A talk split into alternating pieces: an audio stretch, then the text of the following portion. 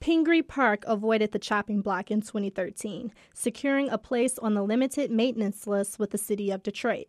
Now the park has been added to the city's premier park list. That means crews are supposed to cut the grass at least twice a month, and the city says it plans to install new basketball hoops and a new baseball diamond at Pingree this summer.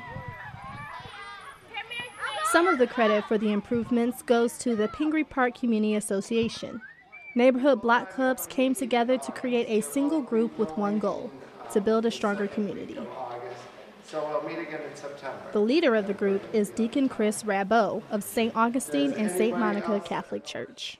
At first, there was a lot of resistance to leaving the safety of the block club, but now the block clubs have almost disbanded. They're still there, but now it's more the community and I think they feel that there's a stronger voice mm-hmm. with all of us and that we can address issues more. Though they don't live in the neighborhood, Rabot and his wife Colleen became active in helping the Pingree Park community four years ago. He says crime, blight, and tall grass were problems then. As a community, we started to board up houses. We started to cut vacant lots. At that time, the park itself, the grass wasn't being cut. Now, Rabot says the grass is cut about every three weeks. That allows his group to interact with neighborhood seniors at the park. Another group is more in tune with young people.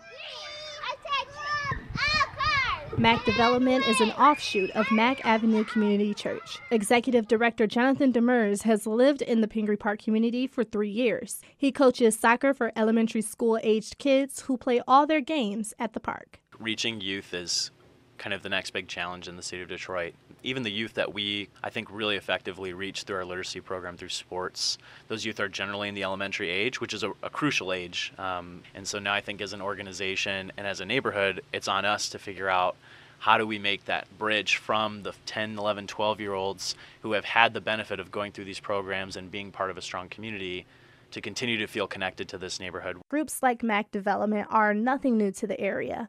Vita Ditlake has lived in the neighborhood more than 50 years. She says there was a similar community organization when she first moved in. Had an ice skating rink. They played hockey down there. They had basketball courts. In junior leagues, they played football down there. This used to be a vibrant community, and the people worked together. And though Ditlake believes the Pingree Park community seems to be on the right path again, she says crime still needs to be addressed. I have not been to the park in about a couple of years. I used to walk down and just walk around you know, for, for, exercise. Mm-hmm. Boys, no, I, I don't visit the park. I'll be frank with you, I'm afraid.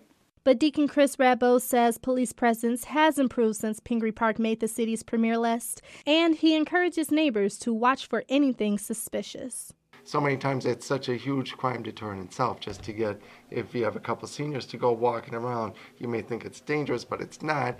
And when you get them out then more people come out more people are watching more people open up their doors and they see that. And so it's just trying to change the mindset from fear to hope and change because mm-hmm. so much of it is fear. All right we'll just close with a prayer again heavenly father Rabot and his wife don't live in the neighborhood, but he says it's hard not to leave their East English Village home of 29 years. He says he'll continue his work with the community, helping others to place their own roots around Pingree Park. I'm Brianna Tinsley, WDET News.